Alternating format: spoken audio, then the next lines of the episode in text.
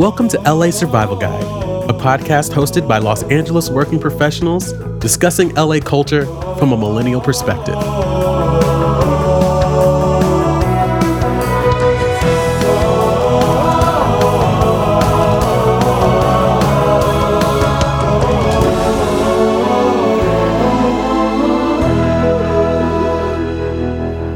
Hello and welcome, and thank you for listening to another episode of the LA Survival Guide podcast. Um, my name is Tony. I'm one of your hosts, and also in the studio with me today is Jay. Hi, Jay. Hi, it's Andre. What's going on? Hey, this is Alex. So, uh, we are your four regular hosts of the show. Thank you again for listening uh, and sharing with your friends. And today we are going to be interviewing Jay Esquire or attorney at law. We can't really decide which one sounds more, which one sounds sexier. Was I the word think that was used? Esquire- Uh, neither. Sounds sexier. Jay says neither. I like attorney at law because Esquire seems to sound pretentious. Exactly. What would you write on a letterhead? If I was writing a letter as an attorney, I would include Esquire. So, just to get us started, there's going to be a lot of legal jargon and legal talk in this, I'm sure. Lots of anecdotes about criminals, lawbreakers. Just no, none of you know anything. That's fair that none of you know anything about. it. We've established this, but we do know that there are some things that we do that may feel very illegal that are not illegal. So, what are some of those things for you guys, just to kind of get us started? I vote to not start. Okay, I'll go. Sometimes, sometimes it doesn't happen often because I don't get sick that often. But when you're actually sick and you call in to work, call in to work you to get the day in off. sick? You call in sick. That's the phrase you're looking for. That is the that is the phrase I'm looking for. So sometimes when you have to call in sick, that feels very illegal. And you feel like you have to prove it, like kind of added in a few extra coughs when you're on Yeah. the phone. I'm not sick enough to, to have to go to the doctor to get a doctor's note, but I don't Yeah. want to get other people sick in the office. One I've heard is walking into an establishment and not purchasing anything. Oh yeah. Yeah, definitely. is that something that you've done? I I mean, all the time. Like it feels illegal. It's, but it's not. Especially as a minority, I feel. Yeah. Or I think for me more so if it's a nice establishment. Like if you walk into Ralph Lauren and you look around and you leave, you're like, sorry, I don't have to buy anything. You feel like apologize. Actually, that reminds me. Uh, I think going into a coffee shop and using their internet and not buying any drinks. yeah, except in Starbucks. It- that- that's fine. It's like a drink is the price of admission. Yeah, That's acceptable. Yeah, but it, it feels illegal to not buy something from them for the price of the internet. The Yeah. same goes for using the restroom at a gas station without purchasing gas. Oh, that's a good point. Yeah. I think like petting someone's dog without getting their prior approval. It feels illegal. you know, you like you're kind of like It's very self conscious of you. It's like you just like you're like trying maybe like you see this cute dog that you want to pet on the street and you like try and make contact, eye contact with their owner or like Do try you and ever kinda get acknowledge approval. the dog first and then Oh, I- acknowledge the, uh, absolutely, the owner Yeah. as an afterthought? I Absolutely. acknowledge the dog first. yeah, Yeah. absolutely. But I feel bad. I feel bad generally when I do that. You are those people. Well, I don't actually pet the dog. Actually, no, I do neither. I'm never on the street seeing a dog. It's yeah, I usually see the dog because like I, I meet the family, like I'm teaching piano lessons to their kid or something, and so I meet the family and, and I meet the dog too, and I ba- I make a point to say hi to the, to the dog too. But I'd so like to just call something out though. Who are these scumbags who have dogs that don't let you pet them? You know, Me, I am that per. I Well, would be that I you don't have dogs. come on. I Go mean, get your own dog. I so don't usually ask if I can pet them. I just pet them. No, You should ask. That dog is. They're like their family. I you know. wouldn't go and I know. pet their children without talking to them. Well, you well, wouldn't that's a pet the dog, children. though. in the- Yeah, you can pet the shouldn't children start, anyway. how Petting should you children. pet a child anyways? I mean, children can be like like pets sometimes. No, I, I from- agree. I think you should agree. say it the other way around. Pets can be like children. No, as works Tony ways. to- coming coming from a non-pet, non-child owner, child owner. Look, you got to feed them. You got to make sure they use the bathroom. You can make sure they don't fall over Oh, every there you once in a while. you gotta keep them from eating weird stuff. Yeah. Hey, what's that in your mouth? That's true. Yeah. Can, can Yeah. apply can apply both to children apply- and dogs, It can. It can. and then they, they inevitably run away. both children and dogs. Also feels illegal, but is legal in some places. Turning left on a one way road on red. Oh, Oh, yeah, yeah, yeah, yeah. There's um a place uh, Yeah. that where you can turn onto the 10 from over by USC. I want to say it's from Figueroa or, or something or Grand. Grand is a one way. Yes, Oh, also- Grand is a one way. on on that note, like turning right on a red light, but from the second the cent like if there's if there's two right lanes. Oh, yeah, yeah, yeah. Yeah, that feels Yeah, I- definitely. My hometown actually has one of these right turn onto like a, a it's not a major it's a highway but there are two lanes that turn right and they had to actually put up a sign that says that you can't turn right on red from the left lane that turns right yeah. Oh, I do that anyway. I don't know if you guys remember this. It was right around this time I started using computers regularly, and it was a, a Windows thing, it was a Microsoft Windows thing. But it would you would do something, and all of a sudden this this screen would pop up, and it'd be like, "This has performed an illegal action, and now will be shut down." Or something. You're like, what have I done? Oh my God. Are they coming for me? Yeah. oh goodness As a kid, I remember there was this. Uh, maybe this is actually illegal, but who knows?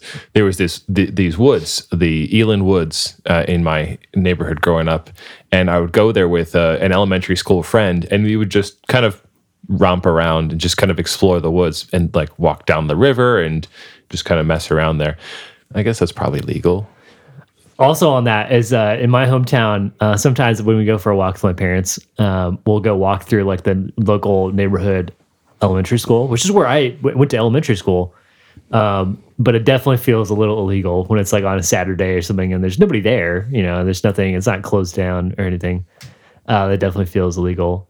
Although I will point out in LA, I think it might be illegal to do that because there's an elementary school right by my my house now, and it is the gate. The fences are like 20 feet high, and there's no part that's accessible that's not like through a gate or through some like very like high. It's fortified. yeah, it is like a it's like a prison. moving into our next segment, I kind of wanted to get those in the room who are not practicing law, so everyone except for Jay, your impression of the legal system. For me, it just sounds bureaucratic. Yeah. A lot of uh, paperwork, a lot of red tape, just taking a long time to get things done because you have to do all these checks and there's these processes that one has to get done before the other. And um, it just feels like it takes a long time to get things done. Yeah, a lot of ways to just kick things down the road. Yeah. I, I definitely agree with those. I also would probably throw in it feels very uh, archaic and ritualistic sometimes. Um, Titles and the processes, like standing up when the judge walks in and like what you can and can't say. Like, I think there's something I don't know. I kind of like the ceremony of it because it it sort of socially signifies an important event.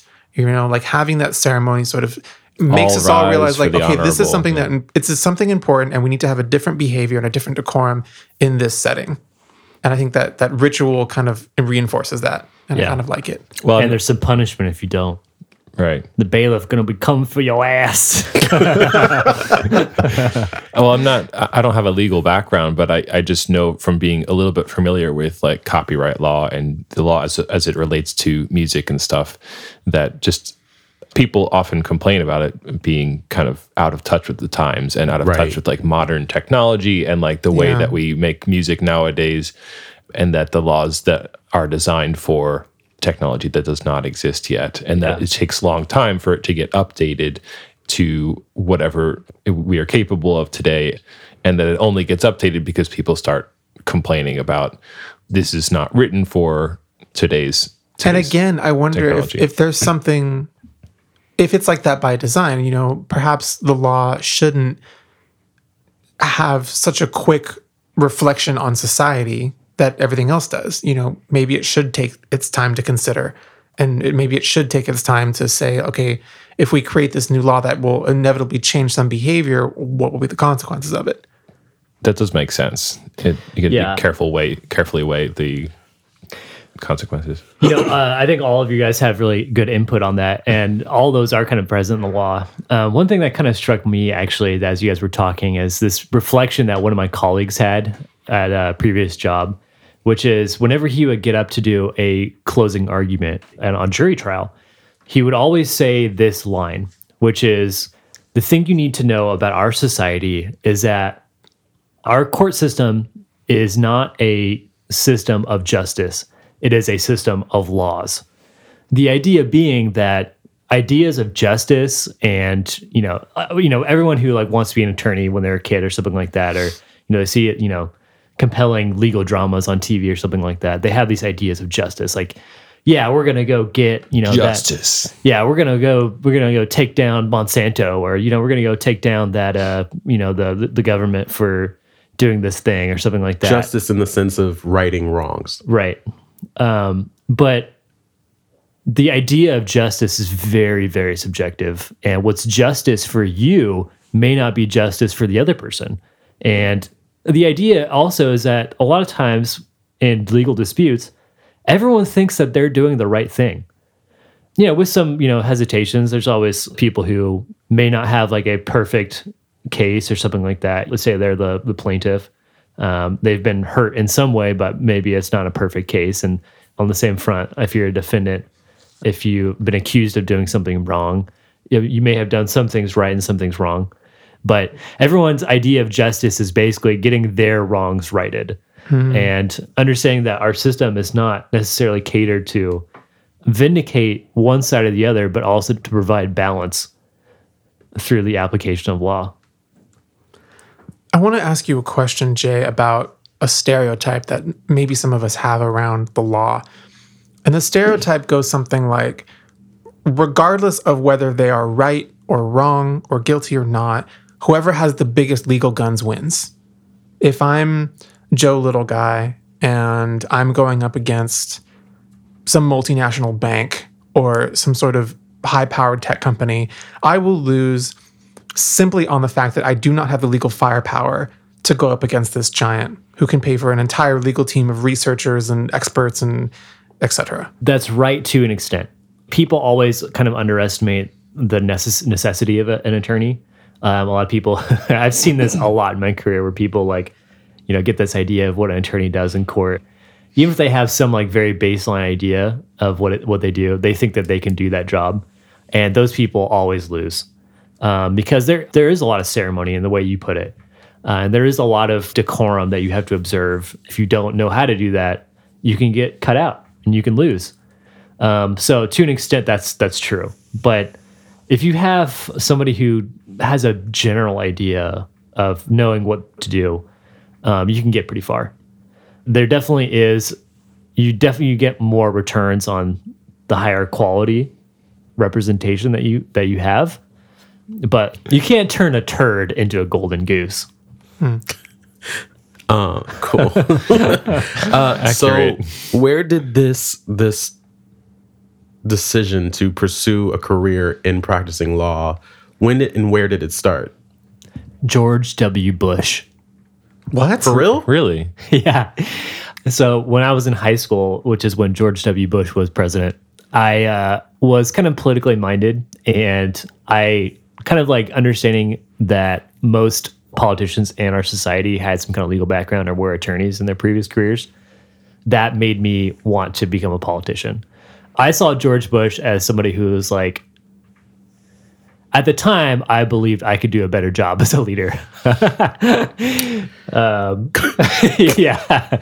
Listen, this is coming from a 14 year old. I've changed. Okay. I'm- I no longer, after getting to law school, I definitely shed all my political dreams and I had no, I no aspirations to be a politician at all now. But at the time when I was 14 years old, I had leadership instincts and I was successful in class and stuff like that. So I Student body president. yeah, I was I was student body president, and I thought it had I had what it took to to be a politician and to be a successful leader. So that's what made me want to get into law is because I wanted to become a politician, specifically the president of the United States. And do you still want to become the president one day? No, absolutely not. God no. Oh my oh my lord, no. I think at one point every kid wants to be the president of the United States. False. Nope, I didn't. You you didn't. False. Oh, okay. So you did? At Oh, one, yeah, definitely. Andre Andre did. like at one point. What president gave you the impression that this is what you wanted to do with your life? It wasn't a specific president, but maybe it was Abraham Lincoln, and then later on it was Andrew Jackson. Why why Andrew Jackson? Like was that like an anti-example for you? Well, He's usually not regarded as a positive role model these days. yes, I won't argue the merits of the correctness of the things he supported. You know, mostly he's blamed for the Trail of Tears. It would maybe give too much credit to Andrew Jackson to blame him for the Trail of Tears when he was really executing on a a sort of white cultural belief that most of his constituents had. Yeah, but he was definitely executing on it, driving it forward. Correct. I liked him, for, I think, for the same reasons that a lot of people like Elon Musk now. You know, he was very contrarian in his day. He was uh, just a crazy bastard, you know, in a way that a lot of people find Elon Musk very endearing or Steve Jobs very endearing. As a sitting president, he nearly beat a man to death once the story is incredible, but basically there was this assassin who tried to uh, who who tried to assassinate him. You know, shoot him with a gun. The gun misfired. Pulled another gun on him. That gun misfired. And at this point, Jackson was a very elder statesman, and he was very sickly. He had been shot earlier in his life. Hobbled over to this man with a cane and proceeded to beat this man to death with a cane so badly to that his aides had to pull him off before he killed this man. Hold up. I'm gonna have to stop you for a second. So you were inspired I just thought he was wanted to become president because Andrew Jackson had to beat a would-be assassin, somebody who's trying to kill him with his cane, who had two guns, by the way. Yeah, there's just something badass about that. Also, I had attended a, a talk given by uh, a famous historian named Doris Kearns Goodwin, and she had written this very influential uh, biography about Abraham Lincoln. And I was really inspired by that. I was more of a realist. You know, I grew up in the era of parents telling their children, you can be anything you want to be. I'm sitting in the backseat of the car, like, okay, I hear you say that, but no, no, I can't be anything that I want to be because it was also learning about, like, I don't know, just this country's views on certain people groups and like hmm. being held back. Essentially, learning about systemic racism and how it hinders people from really doing a lot of what people's parents were telling them they could. I didn't know that that's what it was and what I was thinking about at the time. But that to me, and I also had never seen a black president.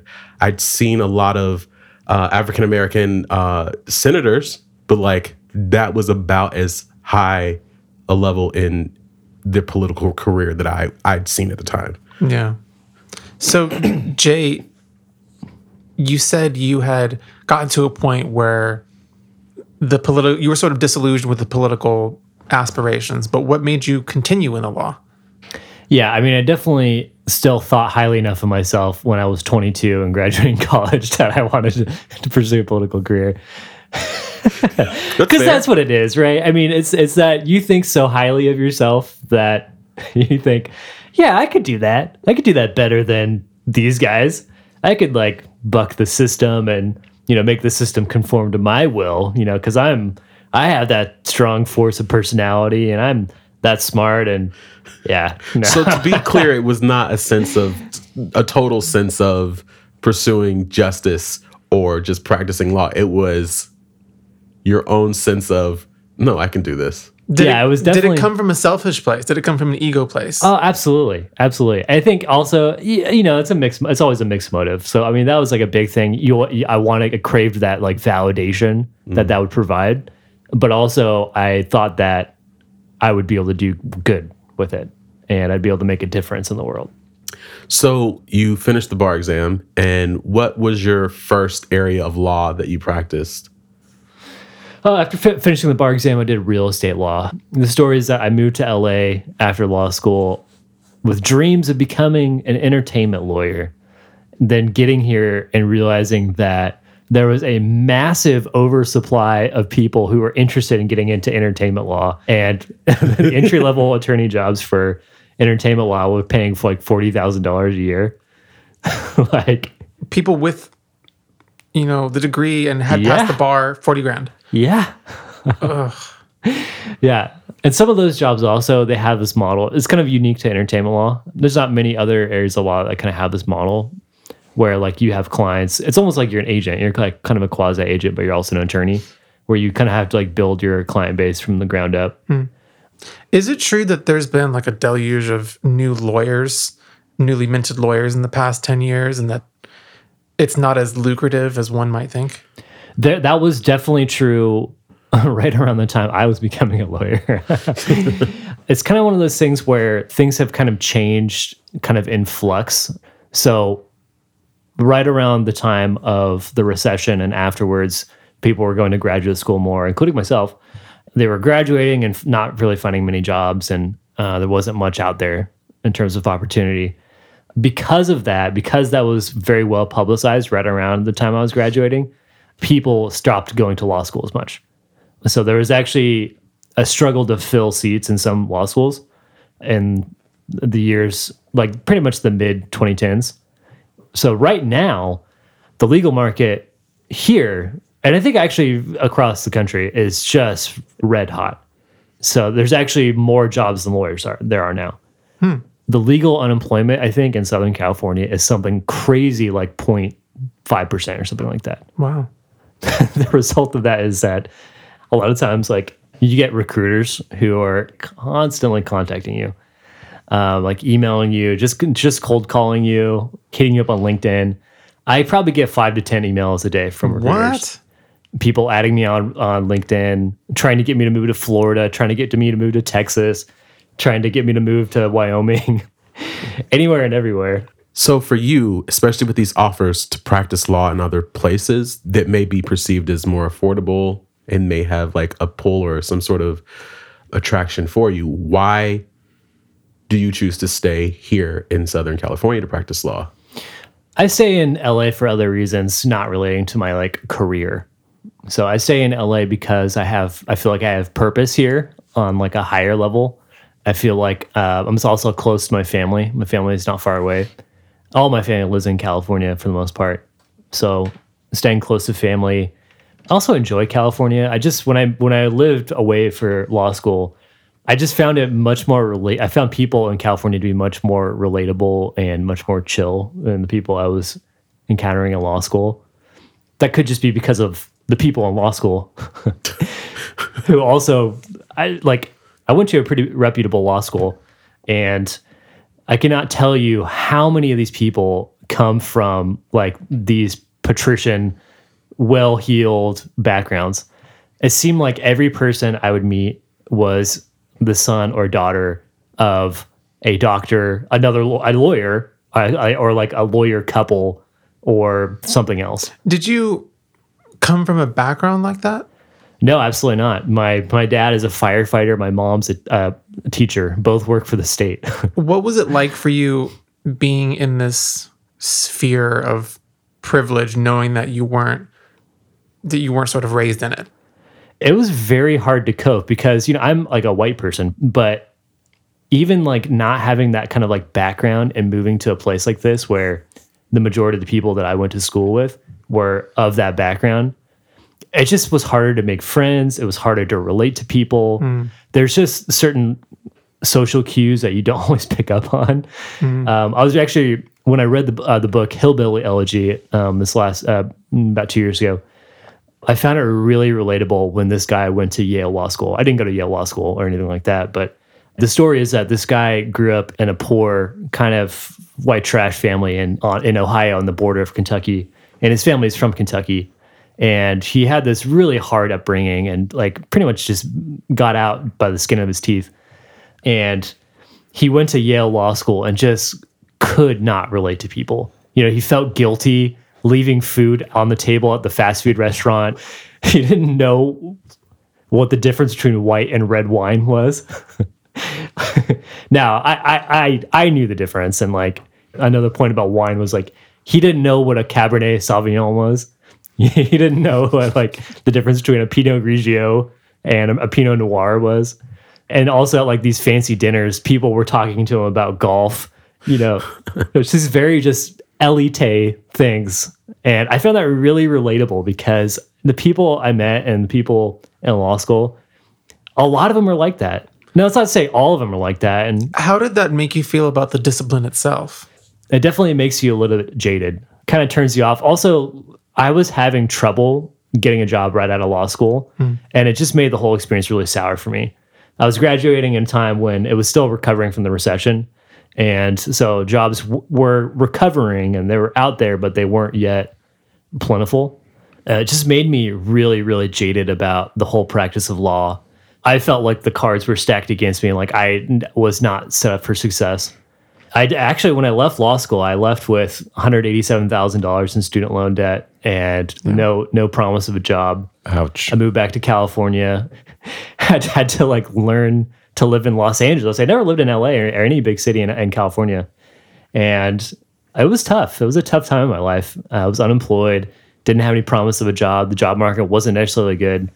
I actually I had a fellowship lined up for the period of time after I took the bar exam and in between the bar, bar exam results, working at a foster youth uh, legal services agency. But I was only getting I only had like it was like a four thousand dollars stipend.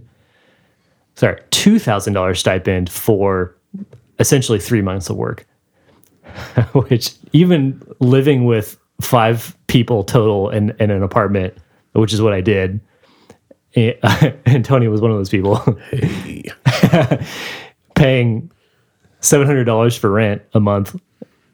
Let me tell you, if you can do that math, that two thousand dollars is not enough to cover It's gonna the be cost dr- of rent. dried up real fast. So Look, I could make I could have made that stretch. I could have made that stretch. I would have been very grateful for that. But that's me in my situation. But yeah, like I also didn't have a hundred uh, how much in debt? hundred eighty-seven thousand dollars student loan debt. I now now for so it's been, um, what? How long was how long ago was that when I graduated? Like six years ago, basically.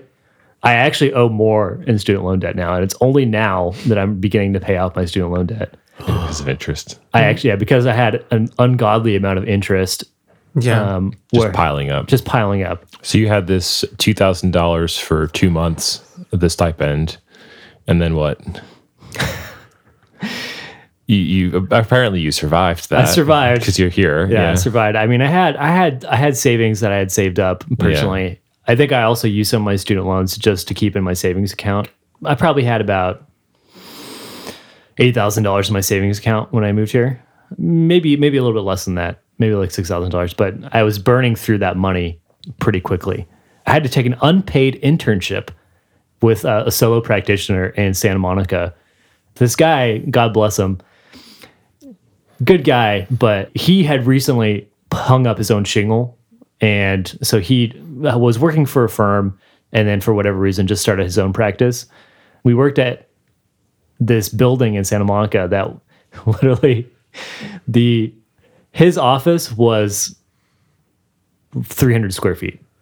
Oh.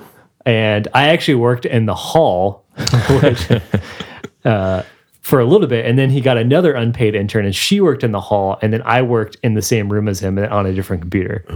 oh man. Dude, also speak of th- things that are legal that feel illegal, unpaid internships. Yes. Yes. So they actually are Amen. illegal if they're if you're doing admin admin work. Sorry, this is not legal advice. Do not take anything I'm saying as legal advice. I'm Right. not your attorney by listening to this podcast.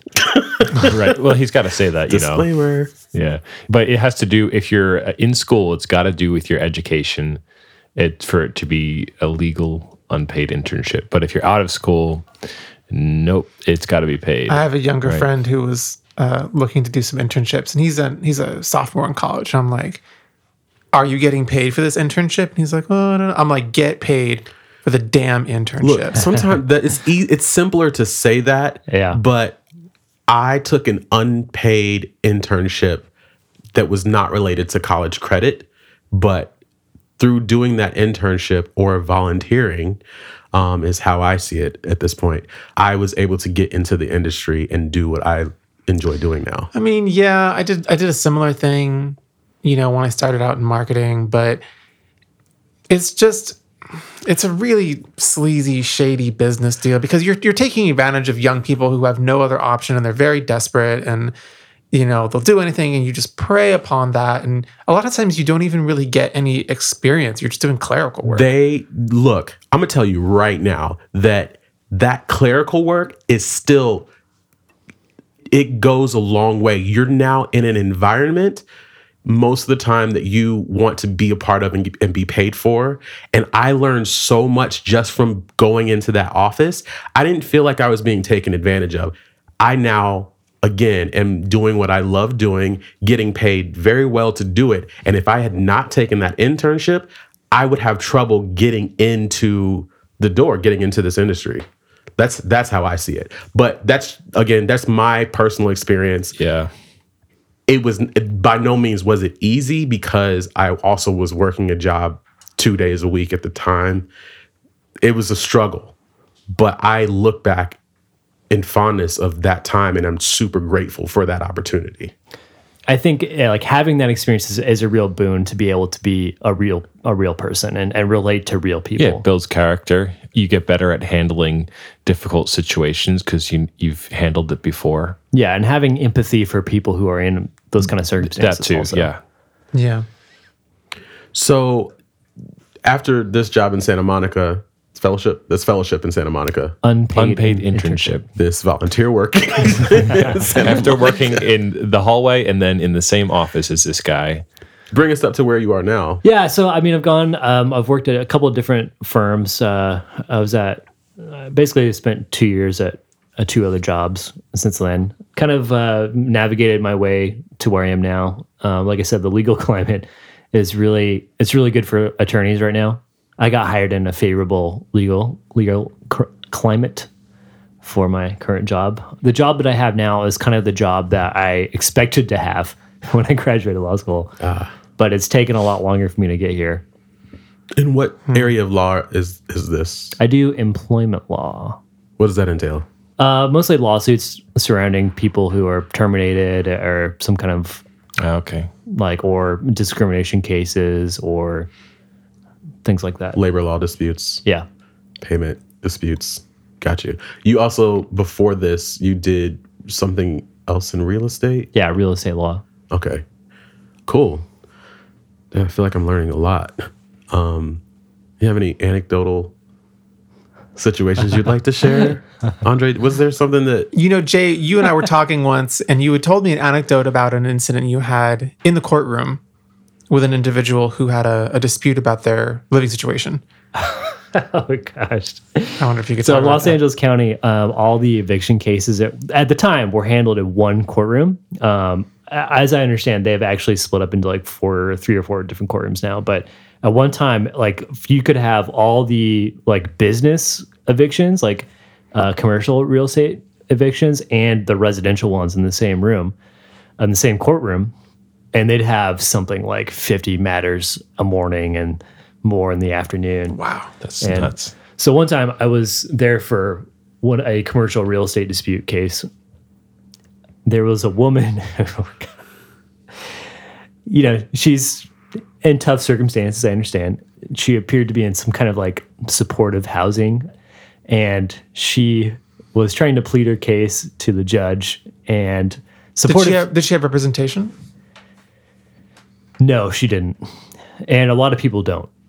Uh, it's called unlawful detainer in court. Okay. not to, that's not to say that there's it's not available. A lot, there's a lot of like cer- legal services firms that are available for tenants.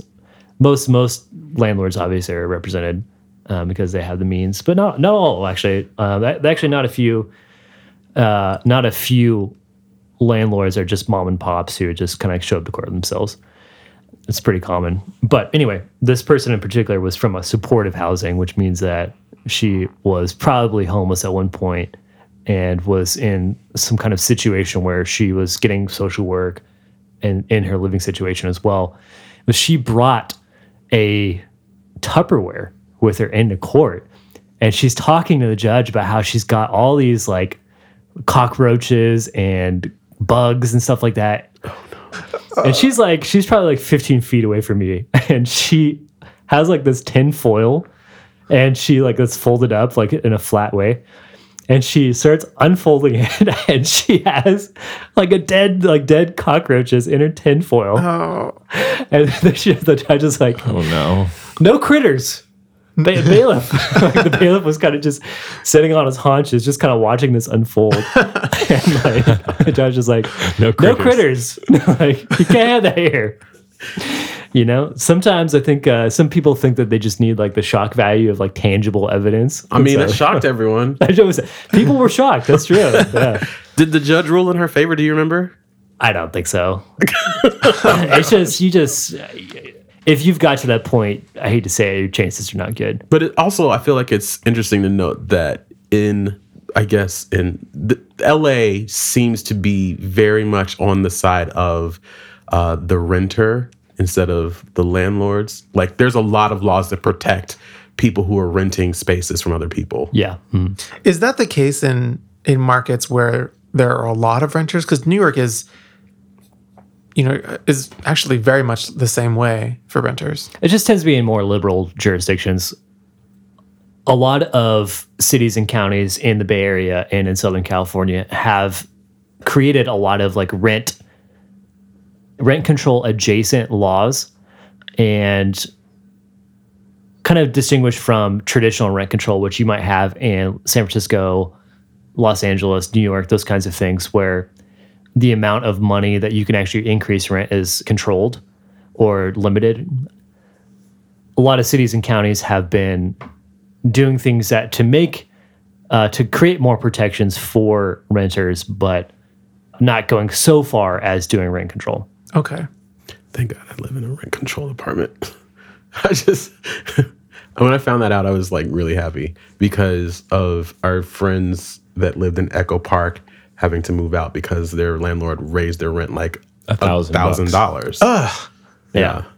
It's that's pretty it's pretty bizarre. Yeah. And then you go you're back in the renting market and you find that every other place that you're looking is about the same as what the landlord just raised the rent to. Um, so yeah, it's pretty tough. Yeah, I mean it's a hot button issue, rent control. It's great if you got it. I'll just say that. if you don't have it, it's kind of uh, it makes it harder for everyone else. Yeah. Yeah. So, do you guys have any other questions for for Jay? Andre has no more questions. That's great. Well, thank you for listening. I hope you've enjoyed this episode, this conversation with Jay, Esquire Attorney at Law. Feel free to go back and check out our catalog of other episodes. If this is your first episode, thank you for listening, and we hope that you continue to listen to the show. Until next time, peace. The LA Survival Guide podcast is produced by Tony Rosenthal and edited by Tony Rosenthal and Alex Kapp, with theme music by Alex Kapp and graphic design by Andre Orta.